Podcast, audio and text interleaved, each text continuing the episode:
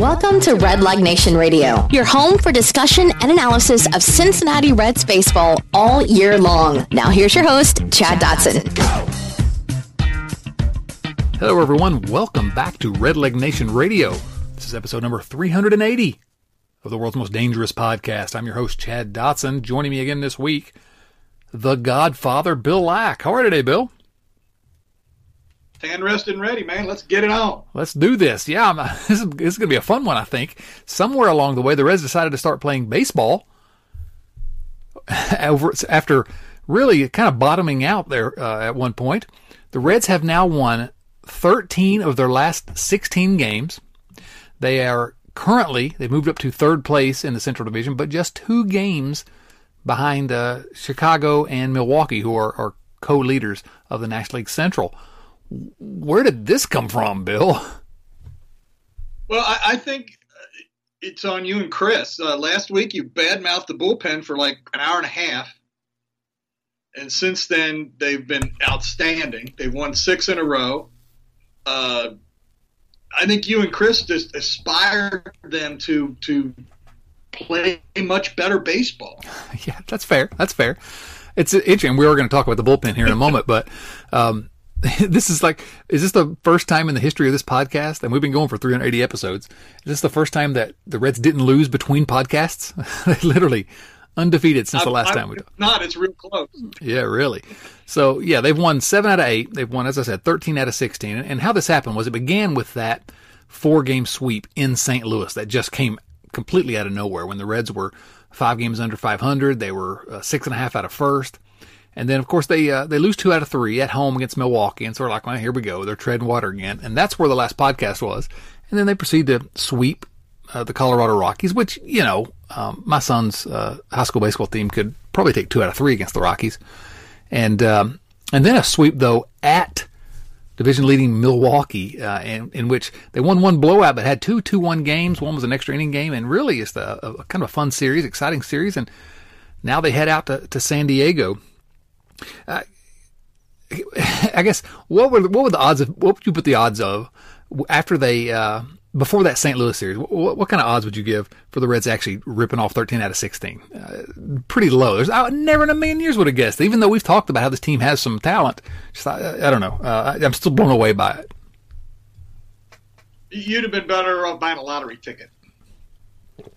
Yeah, no doubt, no doubt. Um, you, uh, your, your odds would better with a lottery ticket. Um, I mean, and they won. And last year when they had a hot streak, I don't remember. Oh, I don't. Uh, I don't. I don't remember either. I don't remember either. I, I really tried to block out most of last season. So let's let's dive into the news of the week here, and then we'll, and it'll we'll circle back around to this big winning streak and how they're looking because a lot of this news will and some of our viewer mail questions will will play on that. Uh, first thing they is did, they, did, they did win six in September, six in a row, six in a row. But I'm sure that didn't uh, line up with uh, between podcasts. This was just perfect. We we published on a Friday. Yes, I mean, like I said, you you and Chris needed to take your. That was a Sunday to a Friday. There you go. See, yeah. Um, yeah. Well, I'll take I'll take credit for it. Into the news of the week. The Reds, of course, began by placing all-time superstar reliever TJ Antone on the injured list. Oh, mercy. And, you know, uh, some, some soreness, basically.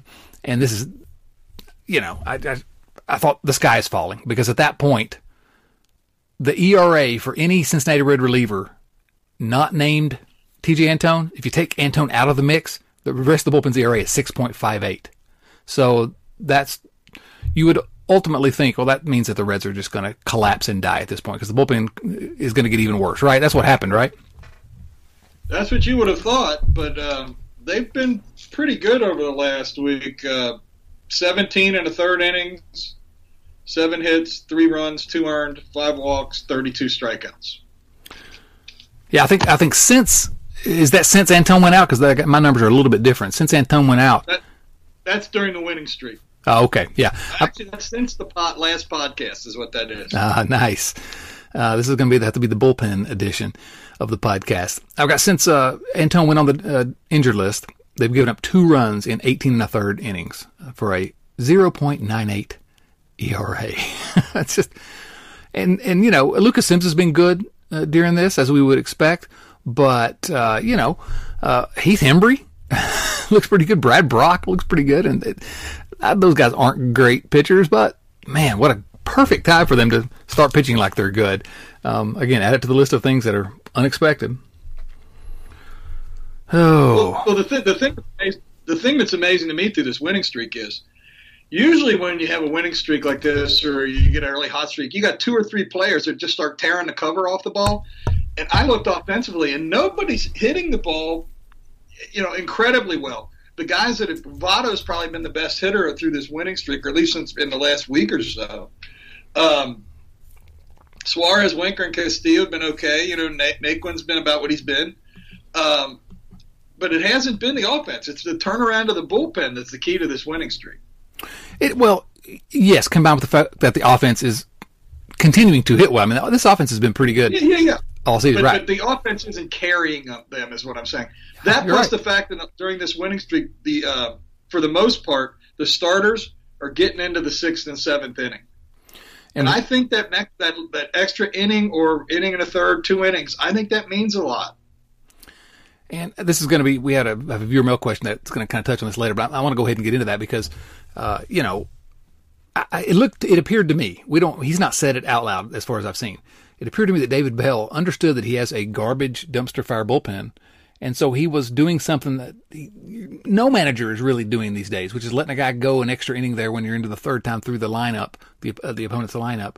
And I think it was because he didn't trust his, his bullpen, and you know, uh, a sixth inning of Tyler Mahle, a sixth inning uh, of uh, of Luis Castillo, or even a seventh inning, you know, that's better than in general, you know, Brad Brach, for example. So um, you're right. That's it's been a big key having this. The starting pitching's been uh, good basically all season, even without Castillo.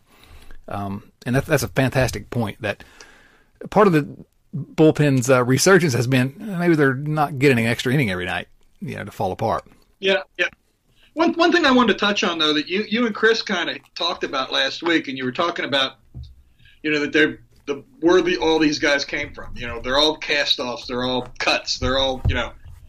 But the one thing you guys didn't talk about when you were talking about extensions, if they're going to do this with a bullpen and try to turn chicken salad in out of chicken crap, the, the most important extension, wouldn't you think, would be Derek Johnson? Oh yeah, yeah. No, I, I, I'm I'm fully of the opinion. talking about that, and and I asked Chris when we talked to Chris Welch if he knew what Johnson's contract status was, and he said he did not. But I read somewhere else, and I can't remember where I read it now, that this is the last year of Derek Johnson's contract. If that's the case, that's the number one extension. My guess is that that's going to be part and parcel with negotiations with manager David Bell. Um, and I've already said on here, I don't think he's done uh, anything to deserve to be to be fired or not not have it renewed. I don't think he's done anything to particularly to earn the job either. But he's not had a whole lot of players uh, on, you know, at his disposal as well. So you know, I, I'm okay with bringing back the entire coaching staff, but I absolutely think Derek Johnson should be uh, a number one in terms of uh, coaching uh, when you're talking about extending someone. Yep. Um, all right, back to what what's going right. You know, this offense. I want to go back to that for just a second because I got to looking at it as I was uh, writing my piece for uh, my column for Cincinnati Magazine this week, and you know, I knew they'd been good, but I didn't really, I hadn't really broken it down, and really only the Dodgers have had a better offense than the Reds this uh, this season so far. And you know, a lot of that goes to the dynamic duo, right? Nick Castellanos and, and Jesse Winker, who just continue to be amazing. But but you know, uh, Votto, you're right. Votto came back and he, you know, he looked a little bit more like classic Votto lately. The catchers continue to, uh, you know, they've, they've faded a little bit, but they continue to be productive. Uh, Barnhart and uh, and Tyler Stephenson and Tyler Naquin is just. I can't imagine where this team would be if Tyler Naquin had not done what he's been doing so far this season. You know, because Senzel hurt, uh, Akiyama has, you know, people are screaming about him not being in the lineup, which I get. I want to see him in the lineup, but he's not really done much. So where would we be if we didn't have Tyler Naquin right now? Probably be the biggest Reds' biggest free agent signing of the, of the offseason. and nobody predicted that. Did they? New. It's another one. You would you could have you could have won a lottery easier than you would have predicted that. Well, maybe not. I mean, he didn't have a whole lot of competition from Reds free agent signs this winter because they didn't have any. Well, but he's fantastic right now, hitting 261. But you know, 330 on base, 495 slugging. He's got 11 home runs, 42 ribeye stakes, 11 doubles. I mean, he's just been steady the entire season and and sometimes spectacular. And uh, he's one of what one, two, three, four, five uh, Reds uh, uh, the primary starters. If you don't include Stephenson, uh, Tyler Stephenson, that are above uh, a 100 OPS or at a 100 or, or higher, which is basically an average hitter or higher. Moustakas. And Moustakas, although he's only played in uh, 28 games, but you're right, Moustakas is there, and and of course the the immortal Max Schrock. Oh no, he's not one of the starters. Yeah, the, the thing is though, we're 40 percent into the season. Yeah. And who would have predicted that Tyler Naquin would be leading the team in RBIs? Mrs. Naquin may have. Uh, his mama wouldn't even have said that. She'd have predicted he might be second or third, right? That's right. It's you know, of course, it's uh, his, mom, his mom's a big Jesse Winker fan, so he gets to bat behind Jesse Winker and Nick Castellanos. you know, uh, most most nights. So when he's not uh, when he's not leading off, um, which he hadn't done here recently because the Reds have kind of installed a new leadoff. I haven't seen who. Uh, we're recording this before they play in San Diego tonight, but haven't seen the lineup yet. But I think we need to kind of reevaluate, uh, or maybe not reevaluate, but give an update on Jonathan India because you know India came out like a house of fire, and then the league caught up to him, and now he's sur- surging again. You know, making some adjustments of his own. And uh, you know, am I a true believer in Jonathan India? I'm I'm certainly getting there. Uh, you know, 367 on base percentage. Uh, 40% of the way through the year is nothing to sneeze at for a 24 year old. What are your thoughts on Jonathan India? Last month is on base percent, and it's been about a month that he's been in the leadoff spot. His lead, his on base percentage in the last month, 433. That ain't bad. and plus, he's the only good defensive player uh, on the infield. Well, that's not that's not a real high bar to set, but I think he's played some pretty good defense at second base. Yeah, yeah, he's uh, again. That's something you know that maybe coming into spring training, no one expected uh, this contributor at second base. Now, what, another piece of news this week that we we need to talk about is uh, Mike Moustakas, because that that I'm circling around from Jonathan India at second base to uh, the next problem that I saw on the horizon, which is uh, you know first of all Mike Moustakas was sent out on a rehab assignment uh, to to AAA and of course, it lasted about one one day, one game, three at bats, and he was sent back to Cincinnati to uh, soreness in his injured foot. So his uh, rehab uh, assignment has been kind of uh, stopped cold. Um, listed by the Reds medical staff as day to day. We'll see him in September. My question was going to be: this was going to be one of the topics of the podcast uh, for this week. Was going to be what. Um, what are the Reds going to do when Moustakas comes back? And, you know, I thought originally that Suarez to shortstop was never going to happen again. Um, and it may not because who knows when Moustakas is going to be back. But that's probably the only, since India has kind of uh, re- had this resurgence here, that's probably the only thing they can do is put Suarez back at short, right? I That's what I would think. And just hold their nose on, you know, pray when they play defense. Well, with Suarez, you, Kyle Farmer is uh, it, he's not terrible defensively. He's okay. He, you know, he, he, catches the balls that he should catch, and he's better defensively than Suarez. But offensively, he's just a black hole. Yeah, he's less productive than Eugenio Suarez, who has been trash. Right. Um, are we seeing any signs from Suarez? I keep thinking I am, but I, sometimes I think it's just my mind playing tricks on me that I, I, want so bad to see it. I don't know. If you look at the splits, it's, it's eh, I don't know. It's just in the last two weeks, 205, 286, 386. That's a little better, runs. Oh but it's not. The last the last month, 198, 281, 430 with six, but he, I mean he's hit six home runs in the last month. Yeah, well, those numbers are, are substantially for, for the last month. Those numbers are substantially better than his season numbers. So I don't know. The other thing, if if if it's an improvement, uh, you the, the, the rise is minuscule. And it's still nowhere near his expected numbers. And yet the Reds still have the second best, uh, the second best uh, offense in the National League. And you, you said the number one team is the Dodgers, and they're doing that in Dodger Stadium. Right, right. I bought tickets for a, a, game at Dodger Stadium next month. What do you think about that? Have you ever been there? Never been there. My first time. It's. I'm looking forward to hearing your. I've never been there either. I'm looking forward. I've heard it's an absolutely incredible stadium that's empty by the eighth inning. Yeah. Well, you know, um, it may be incredible, but they've got one problem with it. The Dodgers play there. There are those of us that still hate the Dodgers. They're playing the Diamondbacks that night too, so that's going to be. Um, so uh, the, bad teams. Yeah, the the offense fantastic, amazing, incredible, unbelievable, and we've talked about who's been good and and who deserves credit. But man, I, I Jesse Winker and Nick Castellanos are not slowing down, and I'm a little surprised to note that the All Star voters have noticed, and both Jesse Winker and Nick Castellanos were uh, in you know as in the first update in, in National League All Star voting were listed uh, as starters in terms of uh, number of votes received in the National League. Uh, that, does that surprise you as much as it surprises me? Absolutely, uh, hugely, and and whether that you know people sitting at home in front of their computers for half a day voting as many times as they can, switching email addresses and whatever else you need to do, or because it's sure not from people that are full, you know, filling a ballpark.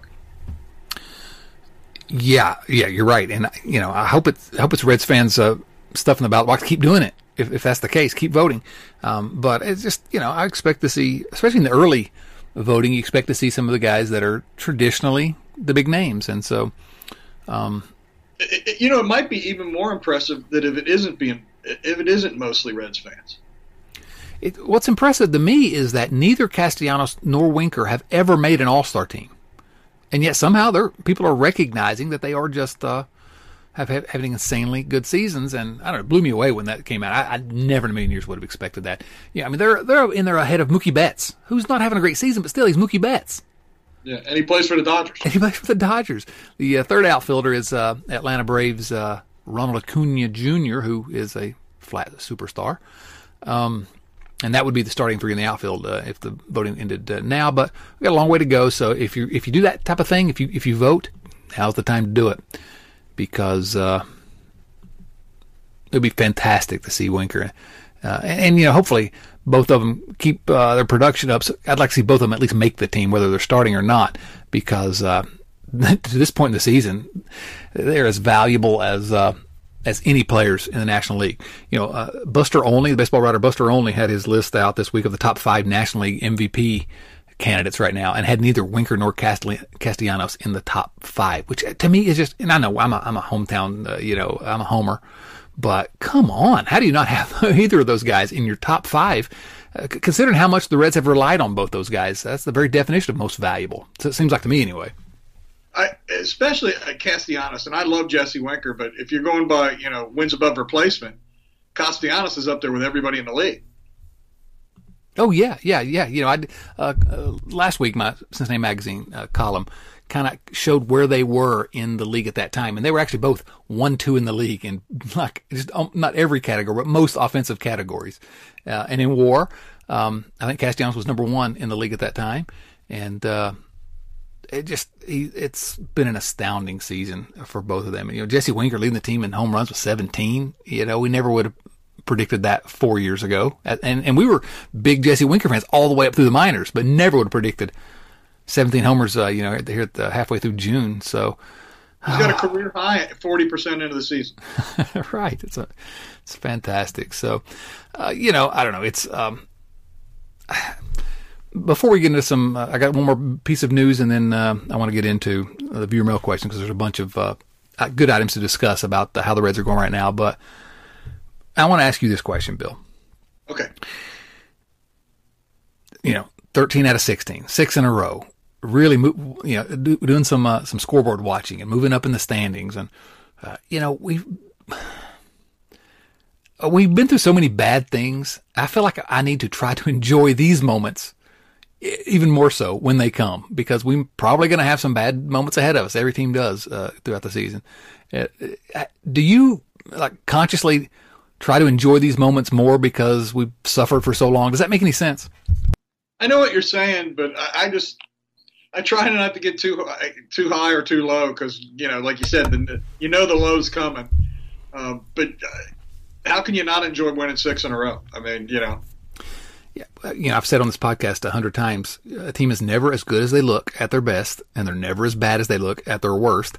And ultimately, this team's just kind of probably what we thought they were. You know, somewhat above average, uh, maybe slightly above average, average to a, slightly above average team. But you know, right now they're four games above 500, and uh, they've been five games under, and they dug themselves out of a hole that they, they were in. And so, if nothing else, we're here on June 16th uh, or June 17th, excuse me, and they're in the mix. And given that they didn't do jack in the off season, man, I, this is uh, kind of where I hope they'd be midway through June, at least in the mix. A couple games out of first. That's if you told me that, I'd been okay. That's good. So, so far so good, I guess, right? Yeah, absolutely. I, I'd be curious, and I wish I'd have thought of looking this up earlier. I wonder when the last time they were four games over three over 500 was. Man, probably had to be like didn't 2013. I would say maybe 14 because didn't they look decent early in the year in 2014? And uh, seems like they looked decent, and then that then you know the All Star game was coming, and and Castellini didn't want to. Uh, get rid of anyone, and I'm going to look it up while we're talking here. It seems like I got to remember that at some point in that season they were uh, kind it's of. It's been a while. It's been a couple of days. well, yeah, if it is 2014, that's seven years ago. Yeah. So um, let's see here. Uh, most games over 500 there. They were seven over 500 in July of 2014. Okay. Yeah, and uh, ultimately finished the season at 76 and 86. So yeah, so it's it's I don't think seven years ago, almost you know. Yeah, I don't think any season since that they have. Um, so that's why I'm like, man, seven years, bring it on, bring it on. I'll, I'm enjoying it. So these are the podcasts I love having where we can have something to be, uh, yeah, happy about and excited about. Let's, uh, let's dive into some viewer mail questions because, like I said, we do have a number of these that touch on some issues that I want to want to talk about, and that just seems like a good way to to get into some of these issues. Uh, before we do that, we got some new members of the family. Patreon.com slash Redleg Radio. That was a nice segue, by the way. Nice was was it a good one? Yeah, it was a pretty good one. I'm pretty smooth on the microphone here, right? I'm like uh, I'm like Eric B. No, no, no. I'm Rakim. Eric B was the DJ. I'm Rakim, right? Is that a reference you understand? I have no idea what you're talking. When you, I listened to you and Chris, and you start talking about me. And You you mentioned places bands I've never even heard of. You don't know Eric B and Rakim? No. Rakim was a microphone fiend. You didn't know that? I I, have, I don't even know what that means. it, it, sounds like a guy that does obscene things with a microphone. No, come on now. Yeah, well, he did do obscene things, uh, just in the in the hip hop sense. So we've got some new members of the family here at Red Leg Nation, uh, Patreon, patreon.com slash Red Leg Radio, where, you know, you can join the family and uh, talk with us uh, on our Slack channel. And uh, if you, you know, if you want to join up and get a, get a shout out here on the podcast, certainly you're welcome to do that. You don't have to. The podcast and that way, and that way, some of us can take some time off from the softball team and sit on the bench and drink beer. Exactly, exactly. That's the only reason Bill wants to, to increase the numbers on this team, right? That's right, Dagger. I, I, want to become the player manager.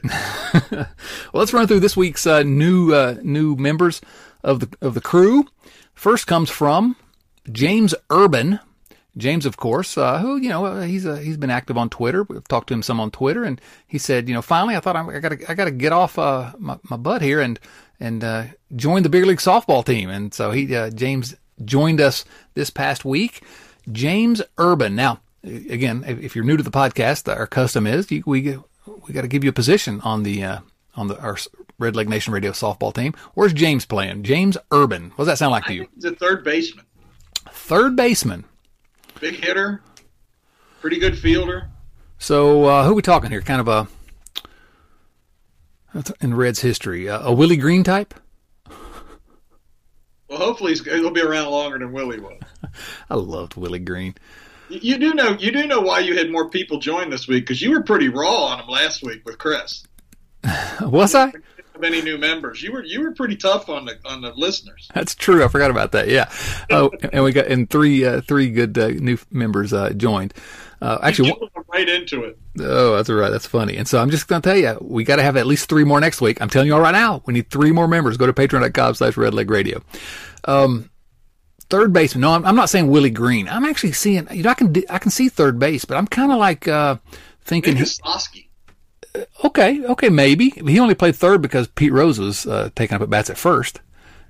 I was thinking more of a Scott Rolen type, kind of a veteran leader. Good with the glove, but you know, still capable of, uh, of hitting. So, okay. so we'll, we'll stick with third base. James, you're our third baseman, man. You're either a, a wily veteran with a good glove or uh, a big bat. So thank you, though. Thank you very much for, for joining us. Next comes from a, a friend, and uh, you all have heard this name sometimes. He uh, he bumped his uh, his pledge up a little bit to join the, the level where he gets a shout out, and so Peter Skills Wills. Peter Skills Wills. I'm assuming his name is Peter Wills, and he just uh, there's, there's this, I think it was a Nike commercial back in like the early '90s with uh, Tim Hardaway, and Tim Hardaway had this uh, you know ridiculous Southern accent, and uh, he, in the in the commercial he he said he, he was a basketball player by the way, Bill, for the Golden State Warriors. He said, "I got skills," and we used to think that was hilarious. So Peter, I got skills, Wills. You got a position for him? Can you give yourself a nickname? I didn't think you could do that. We don't know that he's given himself this nickname. Oh, okay, that's he, true. That's a good point. He probably got it on the uh, you know the the uh, hard uh, hard courts of uh, Dayton, Ohio. You know, pick up basketball. I don't know where he's from. I on just, the mean streets of yeah, the mean streets of Dayton. So Peter, here I'm I'm seeing a reliever. I'm seeing like a shutdown closer though. I think he's back of the bullpen, maybe a setup man, but I think he's back of the bullpen. What do you think? A Scott Sullivan guy. Oh, a Scott Sullivan. You can pitch him. You can pitch him in the ninth. But you can also pitch him in the seventh and eighth to get to your closer. And he can pitch every day. I mean, he can just go every. Like he's got an arm like Pedro Borbon. The last, uh, yeah, the last uh, Scott Sullivan. If you all don't remember him, you should because uh, love that guy. He's, I think, I think the last Reds reliever and probably the last Reds reliever ever to throw more than 100 innings in a season. Scott Sullivan. Once, if I remember right. Yeah, yeah, and very dependable. And you need a guy to get you through to, uh, you know, whoever the closer de jour is. David Weathers or whoever. Um, so four years in a row. All right, so we got a rubber armed. Uh, I think he's uh, I think he's a, a right hander, and I think he's a submarine thrower. Oh well, you, you always are in softball. There you go. Exactly right. We need that. Peter, you come up here and they get pissed. Peter, thank you so much for uh, for uh, sticking with us, and uh, really happy to have you as part of the family. Last one comes from Michael Kaiser. Michael Kaiser just today uh, joined up here and uh, couldn't be happier. Michael Kaiser. Michael Kaiser actually took advantage of the. Uh, you get a little bit of a discount if you sign up for a full year. He took took advantage of the full year discount. Um, what do we think, Michael Kaiser? I don't have much of a sense here on uh, what position he plays. I'm thinking an outfielder, maybe a corner outfielder. Okay, corner outfielder. Um, what what what what type of player is he? Big bat, like a, a, a, a big arm. Got a big arm. Big arm. Okay, so try to take the extra base on Mike Kaiser. So I'm seeing I'm seeing a Dave Parker type. Yeah. Dave Parker type. We'll put him in right field. And you, and you don't try to go first or third on him. Never, never. He'll gun you down. Yep. And of course, you know, uh, Dave Parker get hit a little bit, so a Dave Parker esque right fielder, Michael Kaiser. Michael, thank you so much for joining us. Really appreciate it, and I look forward to the at least three of you who join before next Thursday. Don't Let's, make Chance start naming names. That's right. I'm going to call some people out. But, Welcome aboard, guys. Yeah, thank you so much. All right, viewer mail questions. First come from Jerry Saduth. Uh, was misname I pronounce Jerry Saduth. I mispronounce it every time. Many of the recent recent pitching call ups have looked good on the mound. Is this a matter of Kyle Boddy and Driveline paying off, or is it a matter of batters being unfamiliar with them? Which of these pitchers do you believe have real staying power? Now, this is a question that I think gives us an opportunity to discuss a couple of guys who have made their major league debut in the last uh, couple of weeks from AAA. Um, Vladimir Gutierrez and um, Tony Santillan, and both look pretty good. I mean, both have been kind of imperfect, but they've both looked at times like, oh wow, especially Gutierrez, who's now started four games and has a 2.74 ERA and has you know, he, he's battled his command a little bit. He has walked 10 guys, but, uh, he struck out 19. He's, I don't know, he's looked, he's looked pretty good. And Santillan just the one start, but, um, and he, he struggled some, but he, he battled, he fought in and out. I was, I've been, I've been incredibly impressed with both those guys. And, you know, I don't know how much credit Kyle Boddy and the driveline guys get for that, but, you know, uh, I'm happy to, to believe that they get some credit because these are two guys who, I mean, Gutierrez was suspended for a, uh, what are those things called? Uh, performance enhancing drugs. And uh, so we didn't really know what to expect out of him. Uh, and, uh, you know, Santillan, frankly, his last minor league season before last year's no minor league season was not good, was not good. And now he, you know, he pitched great in AAA. I don't know.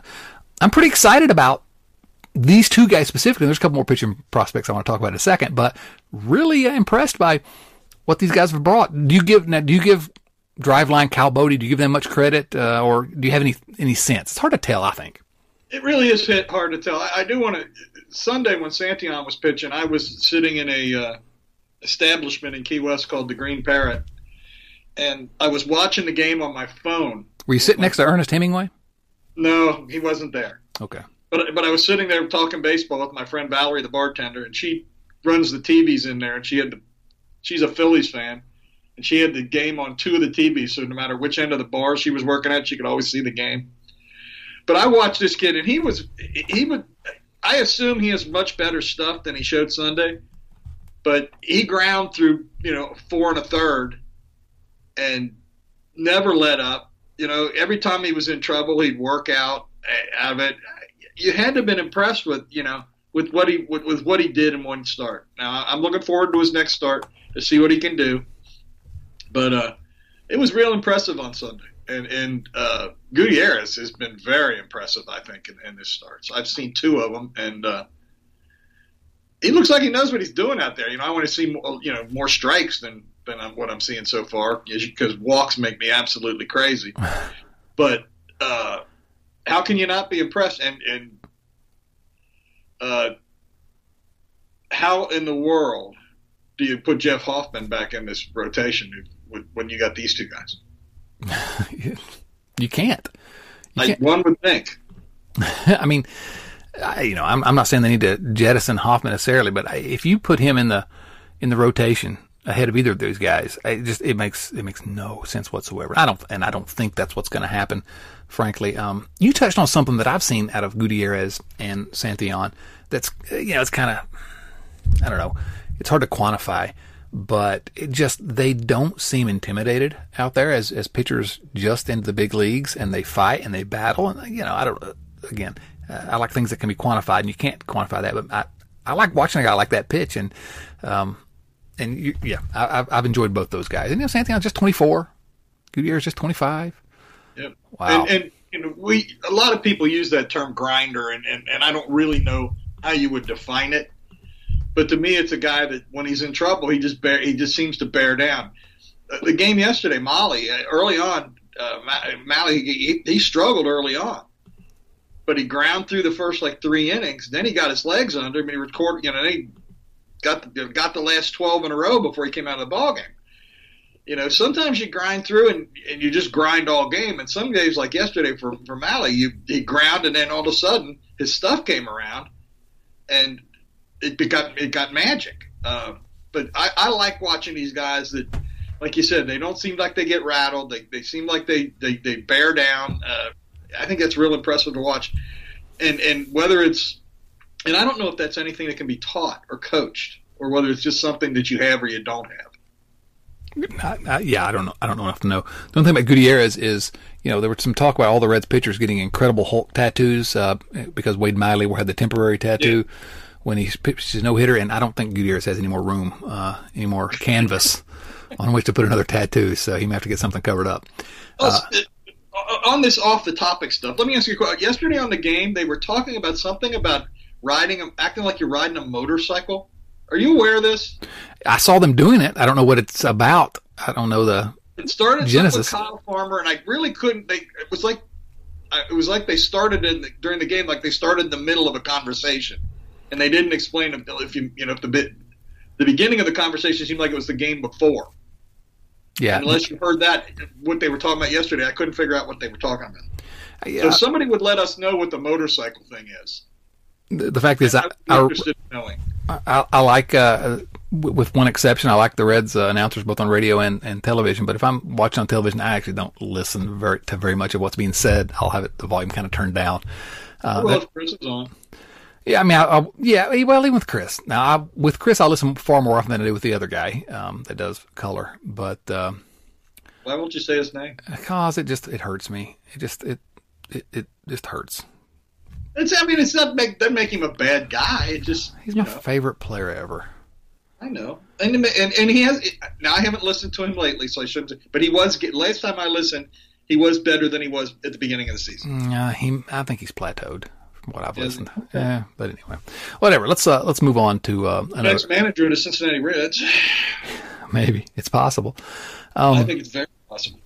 so one thing I want to mention because the, the, we're talking about Tony Santillan and Vladimir Gutierrez, and there's a couple other pitchers in the minor leagues that I've been clamoring pretty loudly to have up, and the Reds did make a move this week, and they moved Hunter Greene, super prospect Hunter Greene, up to AAA Louisville. He'd been, you know, 5 and 0, 1.98 ERA in Double A, 60 strikeouts in 41 innings.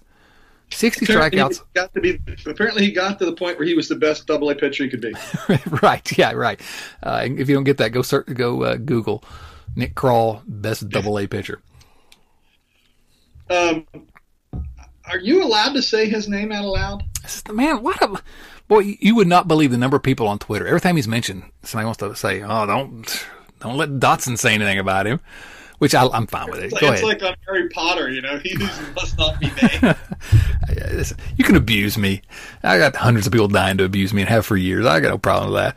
Uh, but it's uh, it wears me out sometimes. It's almost as bad now on Twitter as when everybody used to say UMBC. You know, everybody anything. Anytime anybody mentioned the University of Virginia uh, to me, they there it is.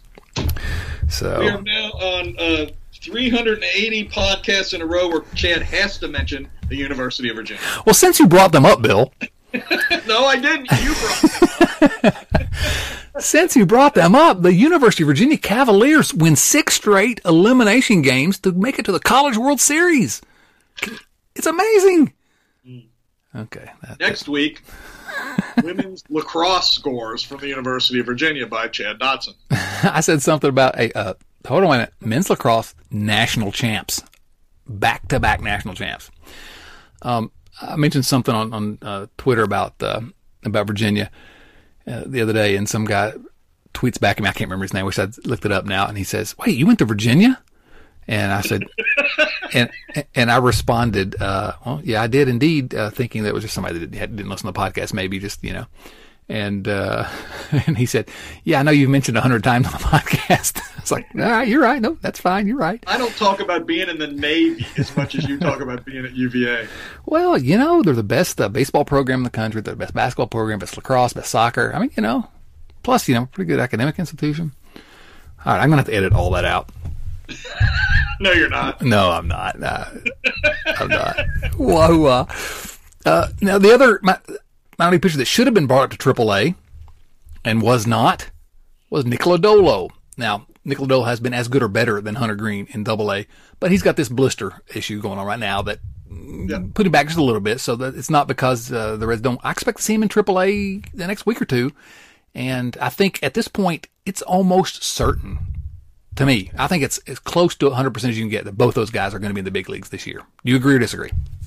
I agree. Uh, th- th- two things, real quick. Uh, One is the, the blister thing concerns me because it seems like, and I'm di- digging into memory banks here, but it seems like guys that have that problem end up always having that problem. I hope I'm wrong. But um, somebody was one of the red. I don't remember. Was that uh, Daugherty?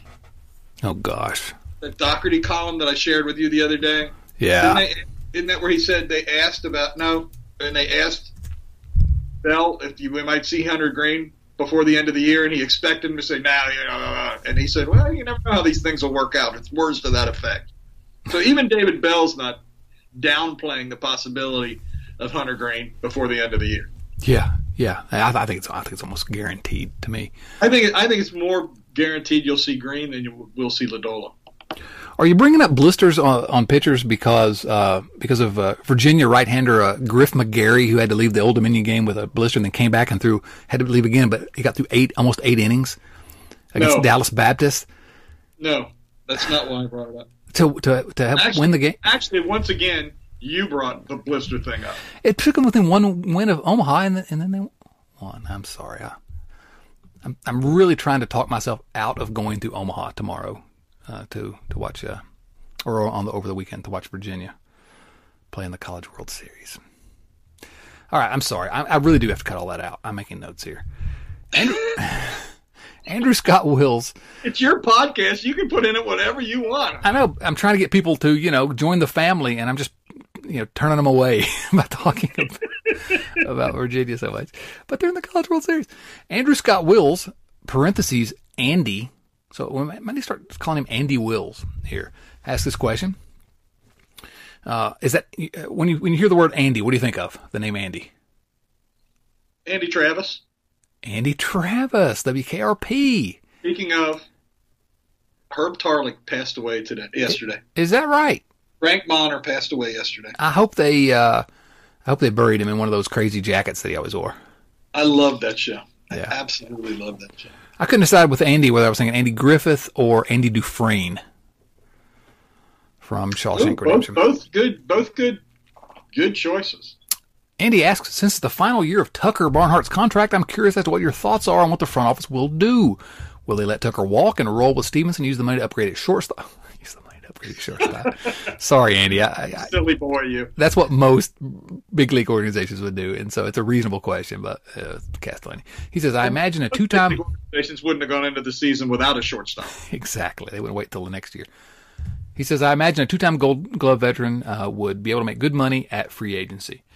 Um, I- I'm interested to hear your thoughts, but my thoughts are kind of what we've been saying for about four years now, which is sign him to another extension if he's willing to, and I would imagine he would be willing to, um, and let him, you know, share the position with Tyler Stephenson. Tyler, Tyler Stephenson slowly kind of, you know, take uh, 60, 65% of the starts.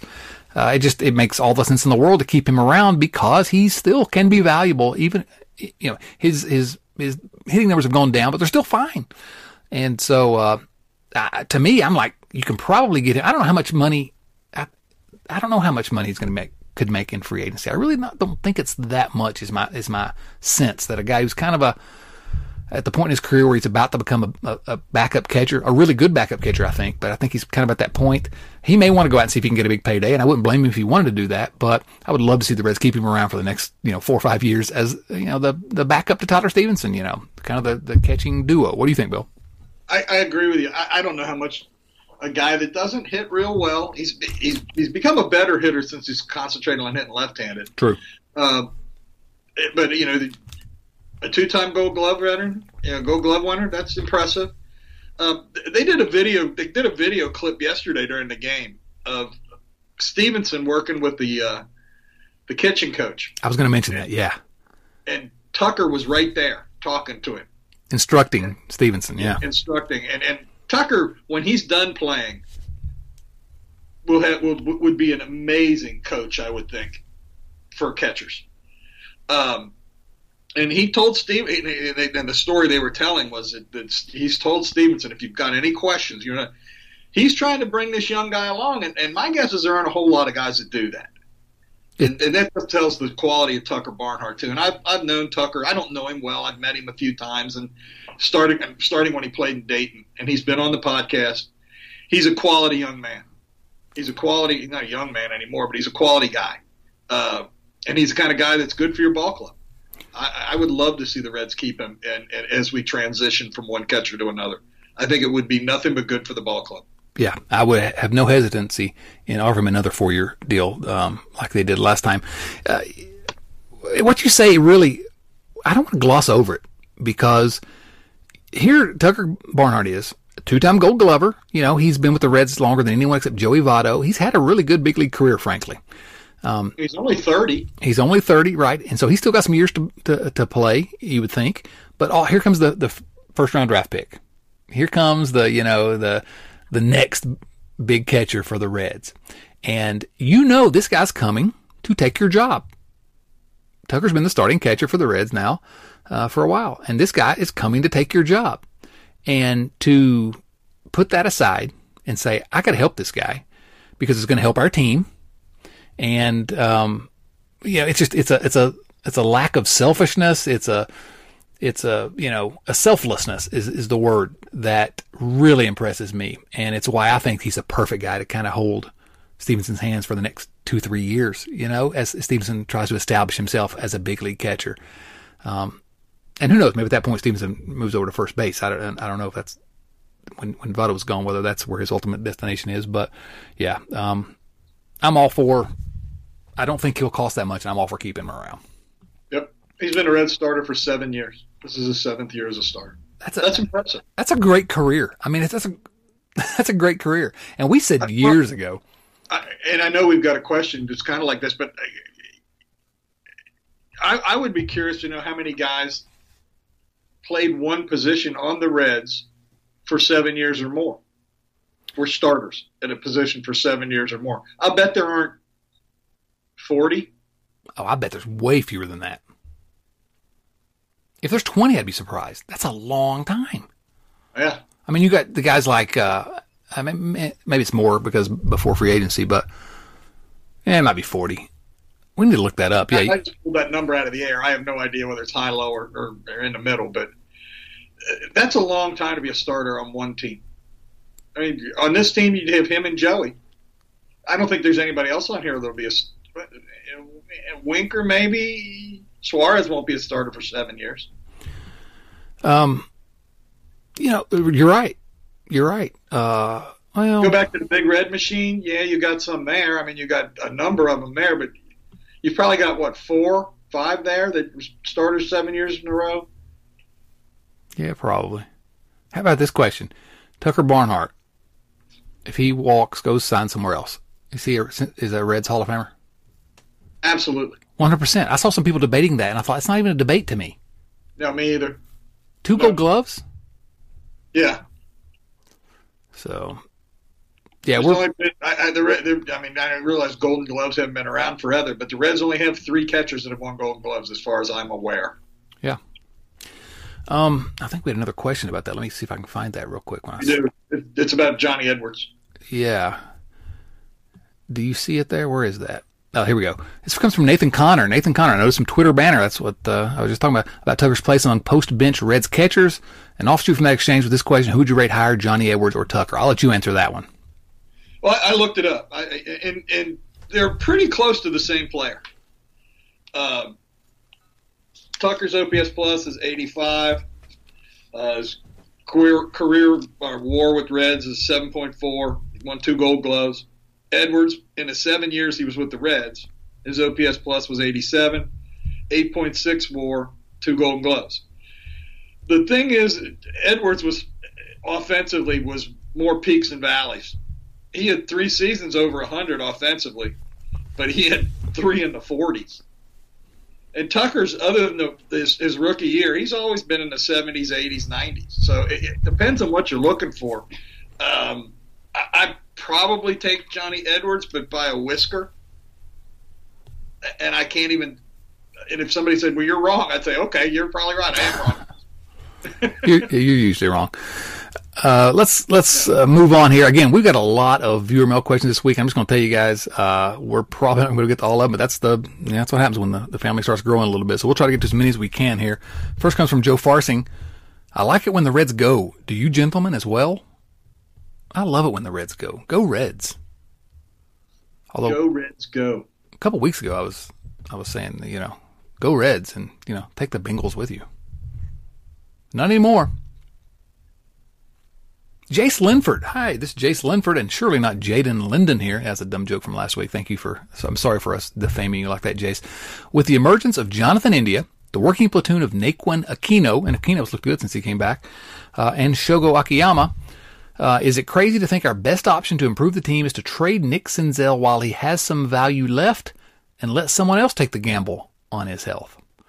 Uh, good question, Jason, and it's something that I've thought about a lot, and people ask me this occasionally. And my question in response is, does what right this this second in, in time, what value does Nick Senzel have on a trade market? What do you think, Bill? I, I agree. You guys talked about it last week. I agree. What, what, what do you think you could get for Nick Senzel right now? Yeah, that's, that's my thing. I don't think you can get enough to make it. I think, I think his, his, his value lies in what he could still possibly provide for this team. Yep, I agree. And if he doesn't do that well, his value be the same, you know, in a couple of years uh, as it is right now. I just don't think he's got much value right now, um, which I hate because he's got all the talent in the world. But you know, one talent is you got to be able to stay on the field. Well, and, and to be fair, even when he's been on the field, he hasn't been the player that we thought he'd be. Uh, no, no, no, he's not. But he's never had a real substantial period of time to actually show what he has because he keeps getting hurt. So, uh, but you're right. We always talk about you got to grab that brass ring. Yep, you have to grab the opportunity when it's there. Yeah. Uh, same with Shogo. I really want to see Shogo more. And people keep asking, why is Shogo not playing? And my response is, well, I want to see Shogo too, but what has he shown us to show that he deserves to be on the field? Now I think he should be on the field over, you know, the Heinemans, Scott Heinemans of the world. But, uh, yeah, so, um, uh, it, uh, I'm not going to say that. I had another good uh, UVA anecdote that relates to uh, Nick Senzel that I'm not gonna that I'm not gonna. I'll tell you later, maybe. Um, let's see where are we going next. Oh, Peter Skills Will says, generally I found that when the Reds win, it is good, particularly when teams that share the division with them lose. Do you agree that the Reds should continue with this strategy? I think it may work. Yes, yes, continue that strategy. Um, question from Kyle Kapler. What has the better chance of happening? The Reds spend big at the trade deadline, Jeff Hoffman returning to the rotation, or Jose Barrero making it to Cincinnati this season? What's a better chance of happening? The Reds spending big at the trade deadline, Jeff Hoffman returning to the rotation, or Jose Barrero um, formerly Jose Iglesias, makes it to Cincinnati this season. Of those three? Of those three. Of Barrera. I think so too. He's he's smashing the ball at Double A. Have you seen that?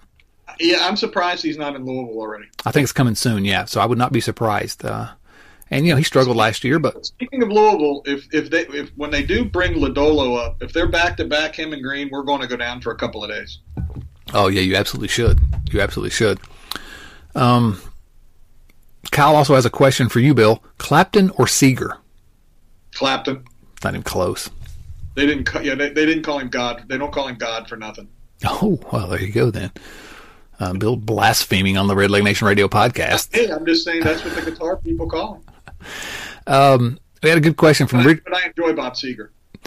Uh, I don't. He's garbage. Um, I mean, he's not Bruce Springsteen garbage, but he's garbage uh, Richard Stouter, good question. If we have time, we'll come back around to it. I think it's going to take a long time to discuss that one. So I'm going to, we're trying to move through some of these as quickly as we can. Mike Perry asks at patreon.com slash redleg radio, where you too can support the podcast. Since MLB's crackdown on foreign substances, and that's part of the what, uh, well, let's just go ahead and get into it. Richard Stouter's question was, I recall a couple weeks back, the question was asked, what will Major League Baseball do to add more offense, take away pitching advantage?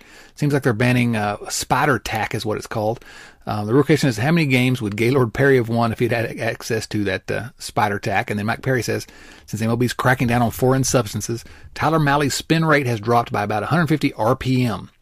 Do you think we will see negative regression from him as the season continues? Um, so I don't want to really get into this MLB cracking down on the foreign substances topic because we could go on and on and on about that. All I will I expect lots of pitchers. It's not just going to be Tyler Mahle, and it's not just going to be the driveline guys and the Kyle guys are probably going to see some negative regression, maybe.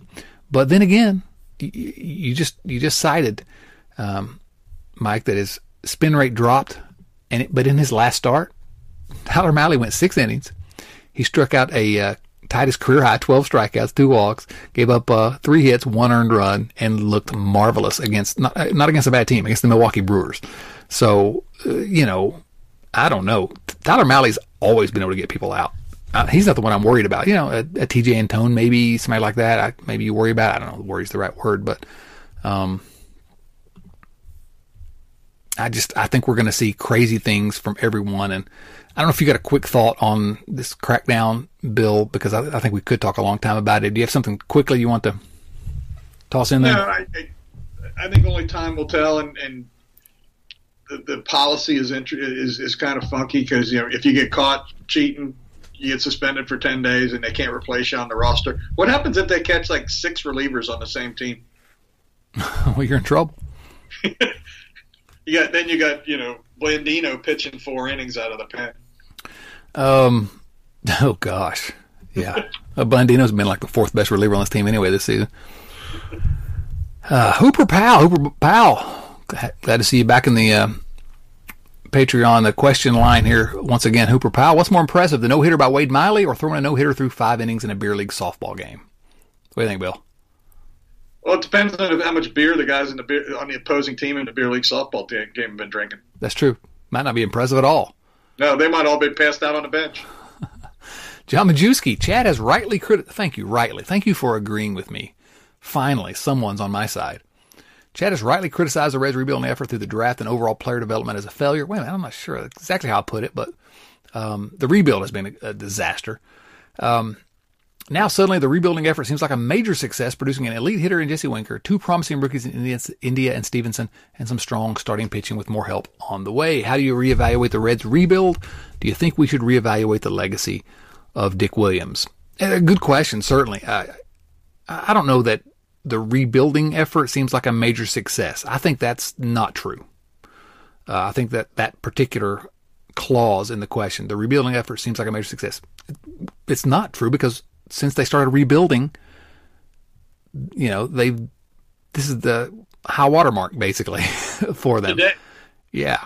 So and and we're talking 7 years in. So the rebuilding effort was a complete and utter disaster. Now, the player development, the drafting player development, I think some of the things Dick Williams did, uh, and I think certainly Winker, India, Stephenson, Tyler Mahle, uh, you know, uh, Tony Santillan, uh, Vladimir Gutierrez. I mean, that's uh, international drafting and developing. I think there are some things that uh, Dick Williams put into place that absolutely should be uh, remembered fondly. And uh, so I think it's two different questions there. I think, yeah, I'm I'm all in on Dick Williams tried to revolutionize this team, and I don't know for a fact, but it just certainly seems like he was gone because he saw that Bob Castellini was not going to let him finish the job, and uh, he he dug this team out of a hole that Walt Jocketty dug, and uh, and yeah, you're starting to see some of these guys. This team that he put together is not a bad team. They just needed to continue the uh, trust the process, like they say, and continue filling in the holes, and they just stopped. They stopped that after last season. So I don't know that I need to reevaluate, but I hope people do remember Dick Williams fondly. Anything you have to add to that, Bill? No, I think he deserves complete credit for the turnaround in player development here. Uh, but he also has to take some of the, you know, and I know it's on ownership, but he has to take some of the blame for the rebuild. Yeah, yeah. Uh, again, although he was digging out of a hole that he was getting, yep. so but but he was part of the rebuild. There's no no question. You know, it's, it's like last week when you guys were, you know, kind of joking about Nick Krall. You know, he took the job and he's, you know, he's mouthing this platitudes that don't mean anything. But at some point, wouldn't you get tired of saying things that don't mean anything and, and either say what you really think or, or quit? No, not if I've worked my entire adult life to get a particular job and I have one of 30 of those jobs in the entire world. And see, my self respect means more to me than a job and always did and always will. No, I, I think I would probably do what he's doing in hopes that at some point ownership's going to come to their senses and I'll be, you know, have the reins taken off me. I don't, I don't think I would I don't think unless you know. I mean, I might I might take a position if if one were available in another organization, or you might leave unexpectedly. yeah, if you're already from a family that's uh, just just making it, you know, just pulling something out of the air. Joey Gaditza, good day, gentlemen. Hope you're uh, both super. Big Boss Bob allows you to make one move ahead of the deadline, but the stipulation is it has to be a former Red returning. Who do you go get? Trevor Bauer. Oh, that, you know, I, I, thought I couldn't think. Yeah, first thought, well, Didi Gregorius maybe because he's a former Red, but yeah, he's had some injury issues and he's not been great this season. But I, he's one. I thought Raisel Iglesias because we need bullpen help. Yeah, but I think the only answer is Trevor Bauer. Probably right. Or Anthony Scafani. He's been great. Yeah, he'd be cheaper. That's true. That's true. As if we're worrying about what Big Bob spends, always an important part of the Reds team ownership. Shouldn't be, but it is. Oh, good grief. Let's see what we got next. Um, Seth Shaner, between podcast comments and questions in the Slack channel, uh, I spent the past few weeks going from seeing something about to awaken in this team to, if we look back later, the turning point might be the win over the Rockies on Saturday. That's a win that came that featured a come from behind situation while playing good hard nosed baseball without relying on the home run to get the job done. When we're in a rainy, cool World Series parade, I like how you think, Seth. What will we look back on as the turning point of the season? And you know what I think, think it is? I, I, I thought about this a little bit. I think it's probably June 1st. The Reds are at home. It's a Tuesday night game. They're playing against uh, Philadelphia.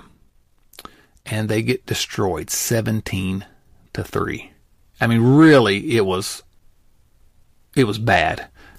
The Reds had two position players pitch that night, and it was just it was ugly. It was completely ugly. And you know, I don't know that what happened in the uh, clubhouse after the game or anything like that, but I look at that and then I see, wait a minute, and then they go and rip off 13 out of 16 immediately thereafter. Well, the other thing that's impressive is the day after that game is Gutierrez's first start. Actually, they got a rookie on the mound the next day. Now they got rained out on the second, I think, or was that an off day? I can't remember now. But anyway, their next game on the third against at, at St. Louis was Gutierrez's first start. Yeah, there was a rain out in the final game of the Philadelphia series. Yeah. Yeah, Yeah, they won. They won eleven of thirteen since then. Right. I don't know. That's what that looks like the turning point to me. All right. That's, that's when this streak started. I mean, unless you want to go back, you know, I mean, they had won two of three before, but that's you know before the first. They lost won the last game in the Chicago series, split with Philadelphia, and then they ripped off the four and, and four in St. Louis. So you know. James Urban. If you could grab a beer with any Reds player, who would it be? Past players included. For me, it's got to be Suarez and Barry Larkin. The conversations would be legendary. What do you think, Bill? Well, it depends on what we're going to talk about. If we're just going to cut up and drink beer, mine would be Adam Dunn and Jay Bruce. yeah?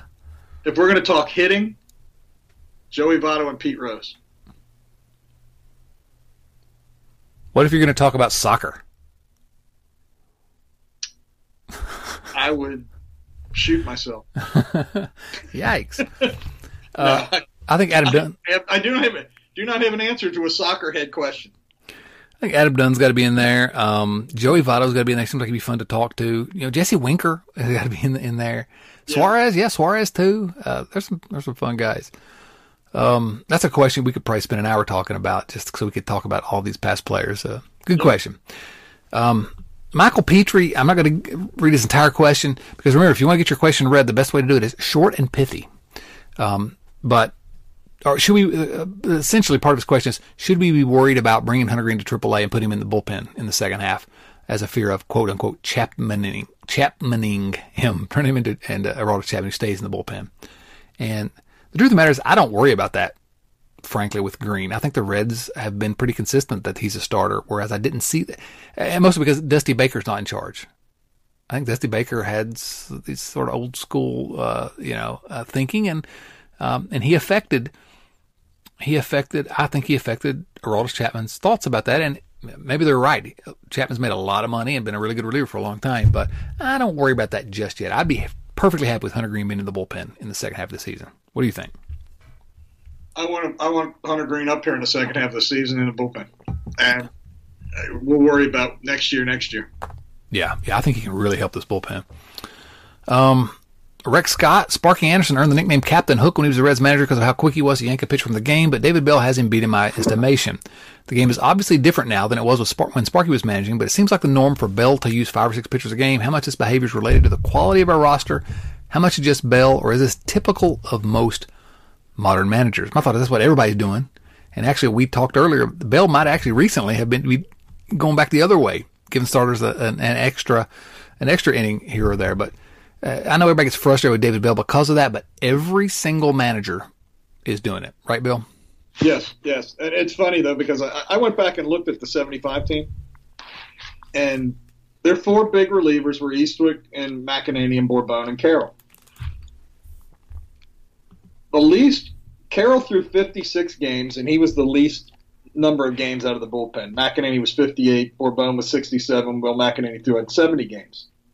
the least number of innings of any of the four was 90. You look at the at the Reds; they've got guys that have got less innings than they've got games for the season. That Right. was I mean, that was just unheard of. I mean, that's part of the difference in the game now. Yeah, Sparky Anderson will get the starter early, but he also let his relievers go longer. Yeah, You know, it's just it's, it's the difference in the game. It's it's I mean, you had four and five man bullpens. Right. Yeah, right. Yeah. Nowadays, it's you got 15 man bullpens and you can pitch somebody every inning. Um, so, but it's it's everybody. It's not just David Bell. I mean, I've got plenty of criticism of David Bell. Uh, this one, I just I have a hard time. I have a hard time hammering him every time some Reds reliever has looked awful this year. You see on Twitter just people slamming David Bell, putting in the wrong pitcher, and I'm like, he doesn't have a choice. He doesn't have a lot of good pitchers out there to choose from, and you can't pick Tejay Antone every day or he'll be hurt, which, well, guess what? It happened. It wasn't from overuse. Exactly. You know, because one of the things you and I debated before the season was you thought he'd be able to go two or three innings three times a week, and they didn't use him that way, and he still ended up with forearm stiffness or whatever like they were saying it was. Let me let me correct you a little bit. I didn't think he would be able to do that. I said that that's the only way it made sense to have him in the bullpen. Is, Okay. if, is if he could do that. Okay, that's Oh. fair. Yeah. All right. Last question here comes from our buddy Chuck Nichols. Happy day. I like the way they start. Happy day! Exclamation point. I like that. I am excited for another episode of Chad and Bill's Excellent Adventures. Uh, it's actually Bill and Chad's if we're gonna, uh, you know, follow the Bill and Ted formula. Hey, did you see the uh, the new Bill and Ted movie, Bill? No, I did not. Bill S. Lack. I'm Chad S. Dotson Well- Esquire. I saw the first one. I think I saw the second one. Oh my gosh, they're all great. They're all I do have a limit on time between sequels. I think that uh, the Bill and Ted movie last year was one of two movies I saw in a theater. I saw that one and I saw Tenet, Christopher Nolan's Tenet. And I've seen a couple this year already, and I'm, I enjoy being back in the theaters. I always enjoy going to the theater. It's the only place to watch. I've seen A Quiet Place 2. Have you seen that one yet? No, Did you see the first one? no, Oh, it's good. You need to not see them. kind of movie. You need to see them both. And then I saw uh, In the Heights over the weekend, which I enjoyed as well. I'm a They're, they're running that on HBO Max, I think. Yeah, and I have HBO Max, but I went to see it in the theater just because it's better in a theater, and it was. Anyway, whatever. Uh, I, I digress again. Um, Chuck asks, imagine if you will, last year's Reds pitching and this year's offense. Who could stop them? That kind of goes back to what you said about having uh, Trevor Bauer back, right? Yeah, um, I and the offense is pretty much the same guys as last year. Yeah. with the addition of India and and the uh, And Tyler Naquin. Kyle Farmer playing every day, but But yeah, you're right, Chuck. It would be uh, essentially put Bauer, Iglesias, and Archie Bradley back on this team. yeah, We're in first place right now.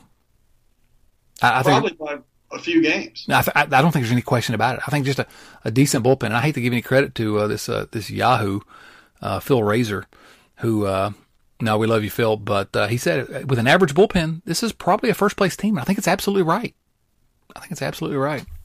It's tough to argue against. It is, yeah. So, oh, fingers crossed. Either way, it's more fun to talk about uh, what's going on right now than it has been for most of the season. So let enjoy it, Reds fans, right, Bill? I mean, this, we got to enjoy it, right? I, I, I'm, I'm, I'm curiously to see how they go against a really good team this weekend. A team that's been struggling lately, the Padres, but they're Yeah, good. But they're good. still good. a really good team. Yeah, yeah. And, and, and, and anytime they run into, it always reminds me of that, that line from Ball Four where he talks about you know they they'd been playing and then they went to play Baltimore and Oakland and Minnesota and they said it was like the, being the kid that said well I was had a no hitter going until the big kids got out of school. right, exactly. It's going to be interesting to see how they. Uh, I'm really interested in what happens uh, in, in the first game tonight, certainly, because the Padres are they're the real deal. So I worry only because I have these flashbacks to all those years the Reds were playing well, and then they go out west, and it blows up the season. You know, It's, it's been a burial ground for the Reds over the years. it has been. So who knows? Maybe this year uh, things will change. Bill, any final thoughts for us? Go Reds! Go Reds. This is Red Leg Nation Radio, episode number 380. You can find us wherever you find podcasts. Download us. Uh, leave a, please go leave a, a rating and a review. Uh, wherever you find your podcast, especially uh, Apple Podcasts. Uh, the the best way though that we can help grow the family is just talk about us. Well, no, let me let me, let me change that. If you like us, talk about us. If you don't like us, keep your mouth shut. Bill, always fun talking to you, buddy. Glad to have you back. Thanks, bud. All right. For Bill Lack and Will McInerney, this is Chad Dotson saying, so long, everyone. Thanks for listening to Red Leg Nation Radio from redlegnation.com. Subscribe to Red Leg Nation Radio on iTunes or through your favorite podcast app and join us for discussion of all things Reds at redlegnation.com. 24 hours a day, 7 days a week. This Valentine's Day, Dunkin's got the perfect pairings to show your love. So get down on one knee with a dozen brownie batter donuts and a cocoa mocha signature latte. Or make them swoon with a strawberry dragon fruit Dunkin' refresher with a Cupid's Choice donut. Are you ready for love? America runs on Dunkin'. Price and participation may vary, limited time offer. As humans, we're naturally driven by the search for better. But when it comes to hiring, the best way to search for a candidate isn't to search at all. Don't search, match with Indeed. When I was looking to hire someone, it was so slow and overwhelming.